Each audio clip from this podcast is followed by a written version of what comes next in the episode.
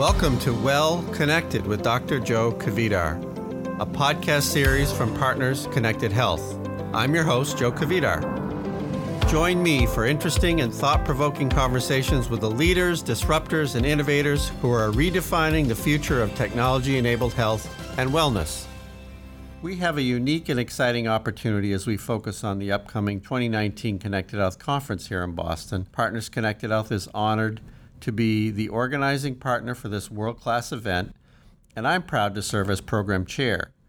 For this season of Well Connected, we're excited to bring you a special collection of episodes highlighting this year's keynote speakers. Each episode will not only feature a stimulating conversation with a noted thought leader, but will provide a sneak preview into their up and coming keynote presentation as well. I'm particularly excited to talk to our guest today, not only because her decades of work on understanding the how and why people engage with their health so clearly dovetails with my own work, but also because she's actually our first returning guest to the Well Connected podcast. She shared some terrific insights with us last year when I had the opportunity to interview her for our special Connected Health Conference mini season, and I'm looking forward to an equally engaging conversation today. Of course, I'm talking with Dr. Kyra Bobinet, CEO and founder of Engaged In, a neuroscience based design firm devoted to cracking the code of why we engage in our health. She and her team use brain science to make products and communications more engaging, remove barriers between what people want to do and what they actually do. Last fall, Engaged In rolled out a behavior app for Walmart employees and customers to engage in healthy eating habits. Kyra has created health startups, blockbuster products, health apps, big data algorithms, and evidence based programs in mindfulness and metabolic medicine. She also co teaches patient engagement and health design with Dr. Larry Chu at the Stanford School of Medicine. Kyra is the author of Well Designed Life 10 Lessons in Brain Science and Design Thinking for a Mindful, Healthy, and Purposeful Life. In her book, she shares what she has found to be the most useful concepts from decades of studying neuroscience and design thinking, with the goal of empowering others to change their own behavior and design the life they want to live. And something new since we last spoke to Kyra is her recently launched YouTube channel, The Dr. Kyra Show Three Minutes of Behavior Change Every Tuesday. Look it up. Kyra received the 2015 Innovator Award from Harvard where she earned her master's in public health. She received her medical degree at the University of California, San Francisco School of Medicine. I'm delighted that Kyra will be a keynote speaker at the 2019 Connected Health Conference hosted by HIMSS and Partners Connected Health, taking place here in Boston October 16th through the 18th at the Seaport World Trade Center. Our conference theme Designing for healthy habits and better outcomes is a topic Kyra is extremely well suited to speak about. Kyra, welcome to Well Connected. I am so thrilled to be here, Joe. Thank you. When it comes to health engagement, you recommend being caring, authentic, and useful. Can you please talk a little bit about how you help people crack the code of how, what, and especially why we engage? Yeah. So, you know, everything that that whole sentence comprises is my focus on the brain. You know, I arrived at the brain because, you know, duh, what, what else drives behavior? but, you know, I, I was on this mission like behavior, behavior this, behavior that. And, and it really turns out that, um, you know, behavioral psychology, all those things are wonderful emanations of what's happening in the brain. It, it, sends off those signals. And so, you know, for me, caring, authentic, and helpful is just an algorithm to help us stay in the right mindset towards what we're doing in caring for other people and, and really trying to bring out of ourselves the greatest possible benefit of what we have to offer the world. And then, you know, what, why, how of engagement in our health is really about the brain. You know, if the brain's not with you, then you're, you're gone. And I'll give you an example. My, my most recent endeavor is to learn a style of horsemanship uh, where you basically take the point of view. It's a very empathic view and you're basically you know paying attention if the horse's mind is with you or not because if they have a thought that goes outside the round pen or, or outside the trail then you're at risk you know because they're not with you. So the the training is always about bringing back redirecting their brain back to being attentive in that moment uh, for that particular style of horsemanship. And it's safe it's it's you know bonding it creates greater relationship. And I think it's a great metaphor for what we're all trying to do in healthcare, which is to connect with and to stay with people who are facing all kinds of issues with their health. So it sounds to me it's a little there's a little bit of discipline there. There's a little bit of focus. There's a little bit of uh, uh, kind of filtering out, almost like a mindfulness t- type of approach. Would well, that be correct? Yeah, that, that's interesting because I would say there's almost two gears we have to pay attention to. There's mindfulness, and um, I was the one who kind of invented that at Aetna with Mark Bertolini. Uh, he took it forward, and um, you know I was really into the science of mindfulness as a better, more efficacious approach to you know, at the time, stress reduction programs that were very lame. And they would just ask you a bunch of questions, tell you a bunch of things. There's a lot of education, there a lot of reading, frankly, online. And then they would give you a end of program assessment where they would say, "Do you feel less stressed?" And of course, you're you're going to say, "Uh, yeah, I guess so right now." You know, eh, but it didn't give you any skills to live your life daily mm-hmm. in the moment. Uh, so mindfulness is a great practice for really shifting, you know, in a fundamental way, uh, your brain from a, you know, kind of you know, not paying attention mode to what's called executive control mode.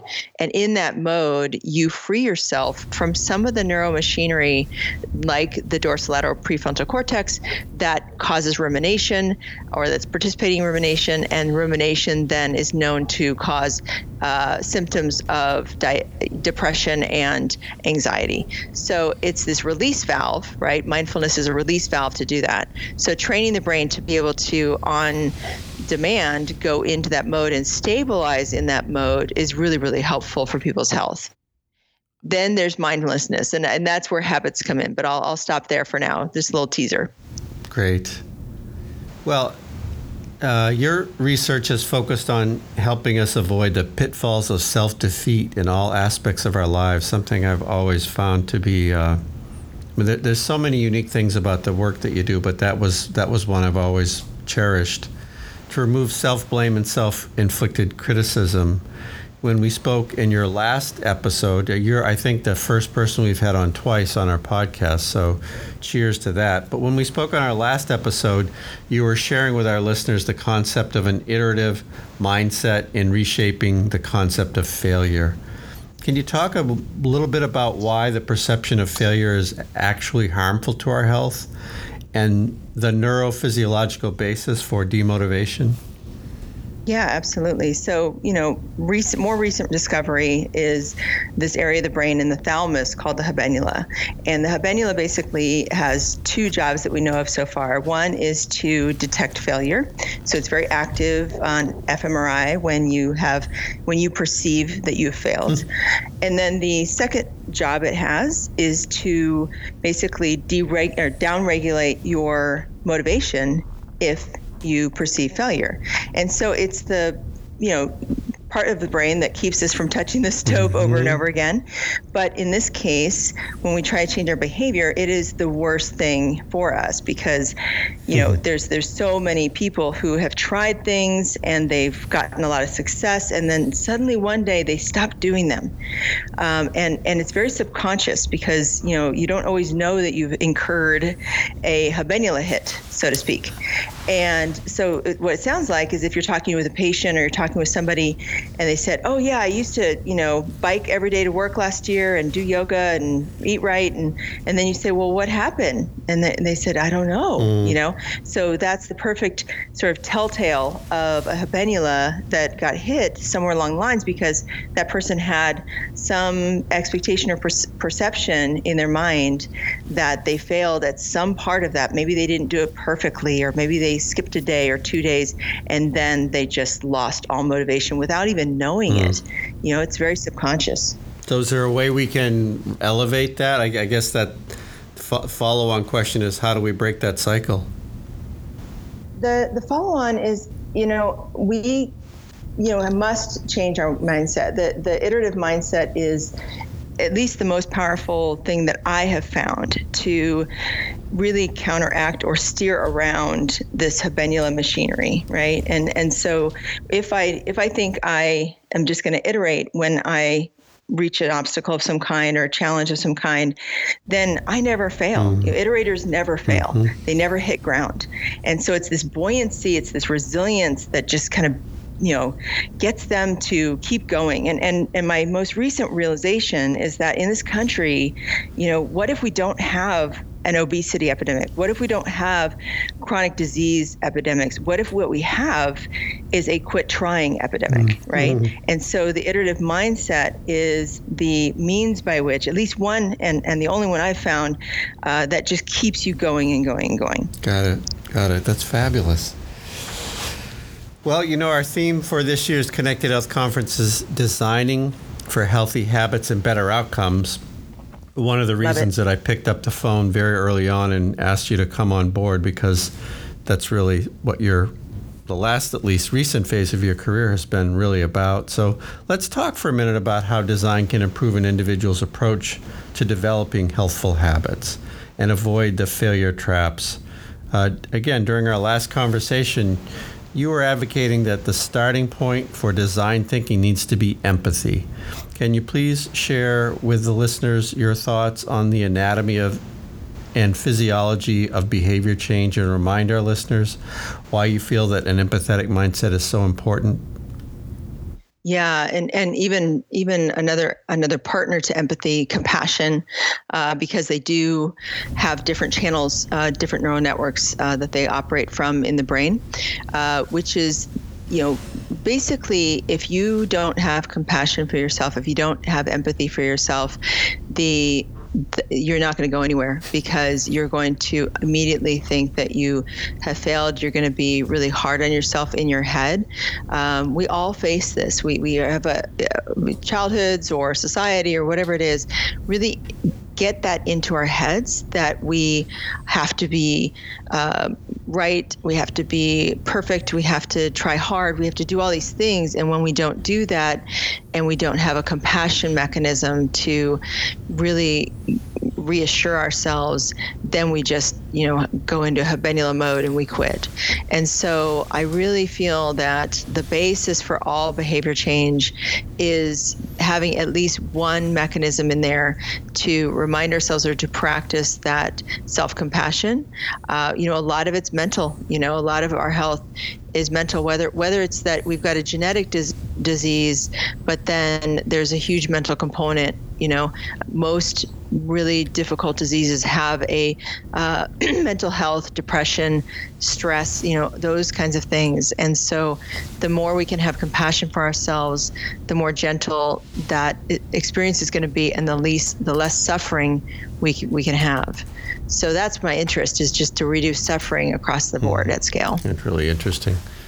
Yeah, it's a little bit different than what we grew up on, where you kind of were told that you had to be a bit hard on yourself to succeed. So it's it's really fascinating to sort of pick that apart and, and think through with you how, what that means. Yeah.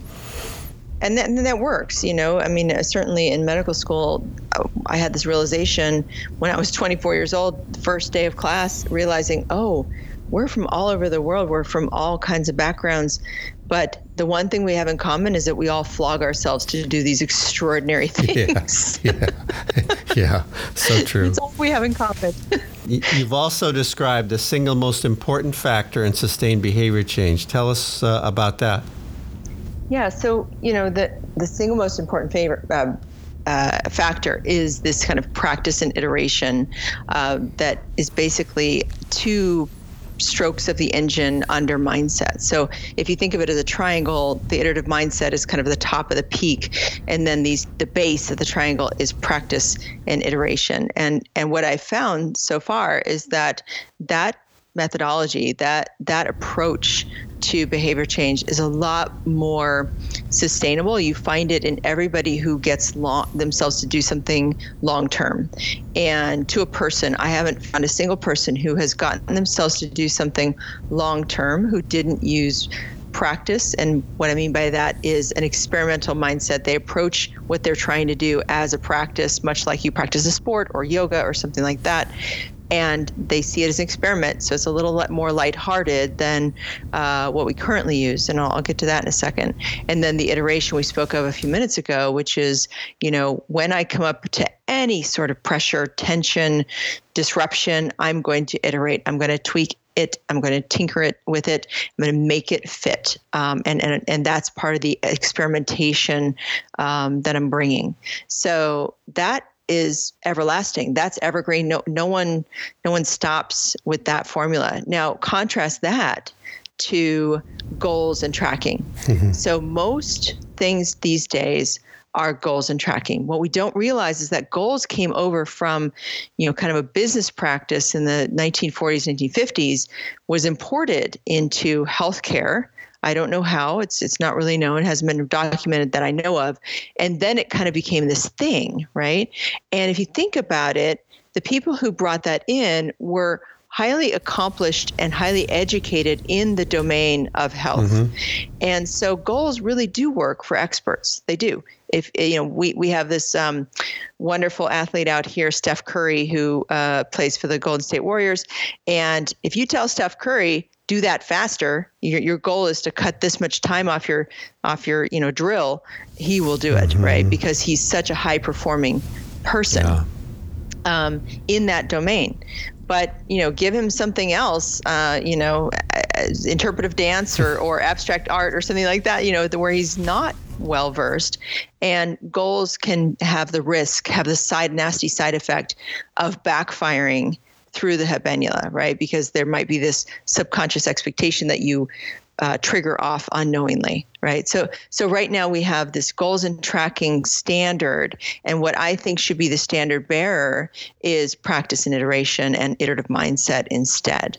And i invite the industry to really think about this because you know tracking and goals are really great in certain circumstances but it's almost like having a short acting medication that you're giving for a long long acting or a long uh, you know recalcitrant situation right it's just it's going to work for a little while and then it's going to you'll burn out the treatment option so I, I'm I'm thinking about this because I've been such a goal oriented person my whole life, and I I uh, it, it is very much ingrained in my methodology of success.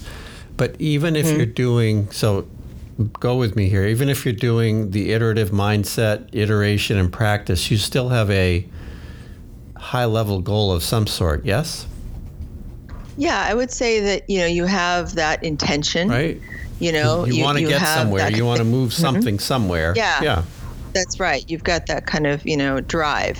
Um, and that's okay. You know, I, I, think the problem is that the word goal, unfortunately, has become so synonymous with, uh, you know, measurable, yeah. Uh, yeah. specific, Smart, all that time bound, yeah. all that kind of stuff. And and that's again that's great. What you're talking about is if goals are working for you that is an area where you've got a ton of confidence um, and you've got a lot of track record of uh, accomplishments and success in that domain, whether it's you know running your area or uh, you know as a physician, those kinds of things. But I what, name an area where if I could completely freak you out by asking you to yeah, do it. Yeah, sure. I, I see what you're saying. yeah, yeah, yeah. Uh, the other thing that we sometimes do was when we're goal setting. In fact, my my boss does this all the time. He said, set, some goals that you probably won't achieve. Set some stretch goals, and then if you don't achieve them, you're not going to get marked down. But if you're at the end of the year, if your goal set is all green from achieving them, then you didn't aim hard enough, high enough. So there's there's some com- I think con- consistency in the thinking, even if we if we label it differently. Yeah, that's right. That that that way out is important. That's part of the that, iterative part. You know, yeah, and and a little bit of compassion, yeah. you know, because he's saying you're not going to be marked down. Just and he's he could go further right. and say, you know, have some sort of ritual by which you're compassionate to yourself in some way, mm-hmm. uh, so that even though you know we don't get punished for it externally, we might punish ourselves internally. You know, we're so sneaky like that, and I so yeah. uh, I think you know you can never go far enough it's with really that. Really interesting. The the the parallels between some of the other speakers in this whole area of it's okay it's okay to fail it's okay to you don't have to be so hard on yourself. That's really interesting. So we're delighted to have you join us uh, as a keynoter. That's the reason for this podcast series is we're, we're highlighting all of our keynoters. I, i'm really thrilled.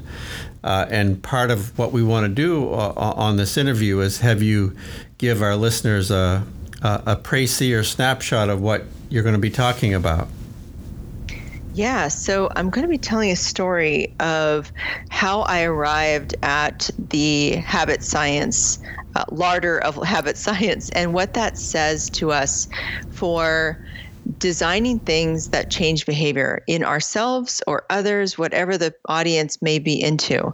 And I want to do it through the lens of the software we've been building with Walmart mm-hmm. for the last several years because we recently found that we could uh, cause health outcomes with mindset alone. And I'm, I'm going to stop there because I don't want to give away the away, hook. Yeah. And, and, oh wow! Yeah, well, I'm exactly. going to show up for sure. But but but definitely it's it's the most significant finding of my career and i've done you know bench science cancer research i've you know helped with uh, prison recidivism you know accomplished that uh, large scale intervention design. And this is, Joe, the most satisfying and amazing discovery that I have run across yeah. in, in all this time. I, I, I don't want to, um, how do I say this? Because I, my, in my way, I guess I'll say it this way my way of viewing the world and thinking, I'm not surprised that you found that outcome. I'm sure it's very countercultural. It reminds me of when we did a little experiment some years back with teenagers with asthma and Facebook. And all we wanted to get them to do was fill out the asthma control test. So we, we, we created a private Facebook group. Again, the goal was to get the kids to fill out the survey, but putting them in a Facebook group with other asthma kids, their asthma got better. They all improved. Mm-hmm. It's like mm-hmm. we, we just don't give, as you would say, we don't give our brains enough credit for the amount of power that they have. Yep. Absolutely. People have so much power in them. And and really our job is to remove every barrier that we can think of to release them, you know, yeah. release them from their suffering, release them from their uh, can't do right. You know, feelings. Yeah. yeah. Yep. That's what I spend a lot of time mentoring. I'm sure you do as well, and that's what I spend a lot of energy on is trying to talk people out of uh, apologizing for themselves and things like that. it's a real well, sickness. Well, hopefully, hopefully we'll make some progress. That sounds you know? like it. And you're, you're going to tell us how. Tools are coming. Yeah, the tools are coming. Well, the other thing I'm asking all of uh, my interviewees this time around it has to do with with uh, your vision for the for the field and, and what you see coming in the future. I've got uh, uh, so many different responses to that that of course but they all knit together. So you uh, with your career have always been looking out ahead. What do you see is coming up? What are the trends? How's how are things going to change in the next few years?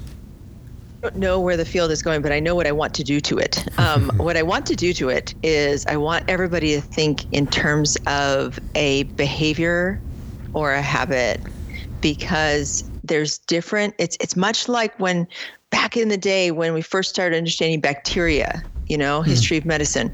Uh, there, and we didn't know there was gram positive and gram negative mm-hmm. bacteria, or aerobic or anaerobic bacteria. So I feel like we're at that place with behavior change where we have to discriminate between am I wanting a single behavior here or a group of single behaviors, much like a discharge list, right? That's yeah. a, that's a group of behaviors, versus a habit uses very different parts of the brain, yeah. very different science, very different design.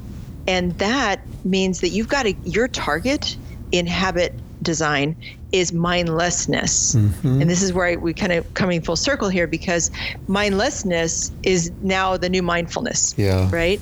Uh, because unless you get it to the point of you could tie your shoe or you could take your medication. It's that mindless. Yeah. It's that it's that embedded in your sense of me. Yep. Right. Your sense your self image, such that you feel weird not doing it.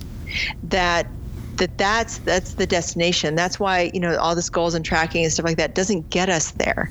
It yeah. doesn't get us to that mindlessness unless you explicitly train the brain to do that thing and put it there. Yeah. Uh, yeah. It, you know, the brain will work with us because the brain wants everything to be on autopilot, right? Mm-hmm. So, so working with the brain and not against it uh, to get that mindless to that mindless state. That's what I want the industry to focus on. That's what I want them to start creating things around, and um, so that we're more effective.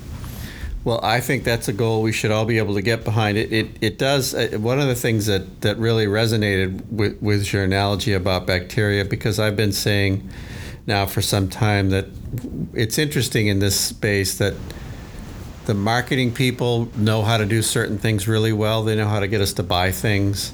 The psychologists have a certain view. The behavioral economists have a certain view but I don't see people getting together and learning from one another in this behavior change space. I see a lot of almost Tower of Babel type of activity. And so what you're mm-hmm. saying is, is really important, and we, we need to get the word out. Good. No, I, I that's why I, I, I always you know kind of feel bad about being a jack all Jacqueline of all trades, um, but it's uh, it, it helps me to really not get so caught up in one particular domain of uh, of research. I get really excited about things. Um, this is cool. That's cool. But I think, like you, I like to sit more meta across a lot of different silos yeah. and be a unifier and try to find uh, help people find patterns. Yes. Yes. Well. Yeah. Uh, I'm also asking everyone is there something you wish I'd have asked you? Is there a question you thought I should bring up? Is there something else you want to tell our listeners? No, I, I think I think you covered it all. I mean, certainly my passion is pretty high right now, uh, given this. I'm excited about this keynote. I am, you know, I'm excited about just sharing what I think is a really key insight for people to help them with their work. Yes. So well, that's really it. We're really looking forward to it. Thank you again for joining us in October. Thanks for joining us today. I just want to remind everyone again that we we're expecting to see all of you in. Uh, at the Seaport Hotel in or Seaport World Trade Center in Boston, October 16th through the 18th for the 2019 Connected Health Conference. And Kyra will be there, and she will be leading the way in terms of uh, informing us all and enlightening us. So, thank you again, Kyra, for being on today. My extreme pleasure. Thank you. Bye bye. Thanks for listening to Well Connected with Dr. Joe Kvedar. A special thanks from me personally to Tony McMillan, our engineer, and Lynn Josephson, our senior marketing manager, for putting this series together. If you enjoyed our show and want to know more, visit our website at partners.org forward slash connected health, all one word. You can find us on Twitter, Facebook, and LinkedIn at Connected Health. For more episodes of our series, search Partners Connected Health on Apple Podcast, Stitcher, and wherever else you listen to podcasts.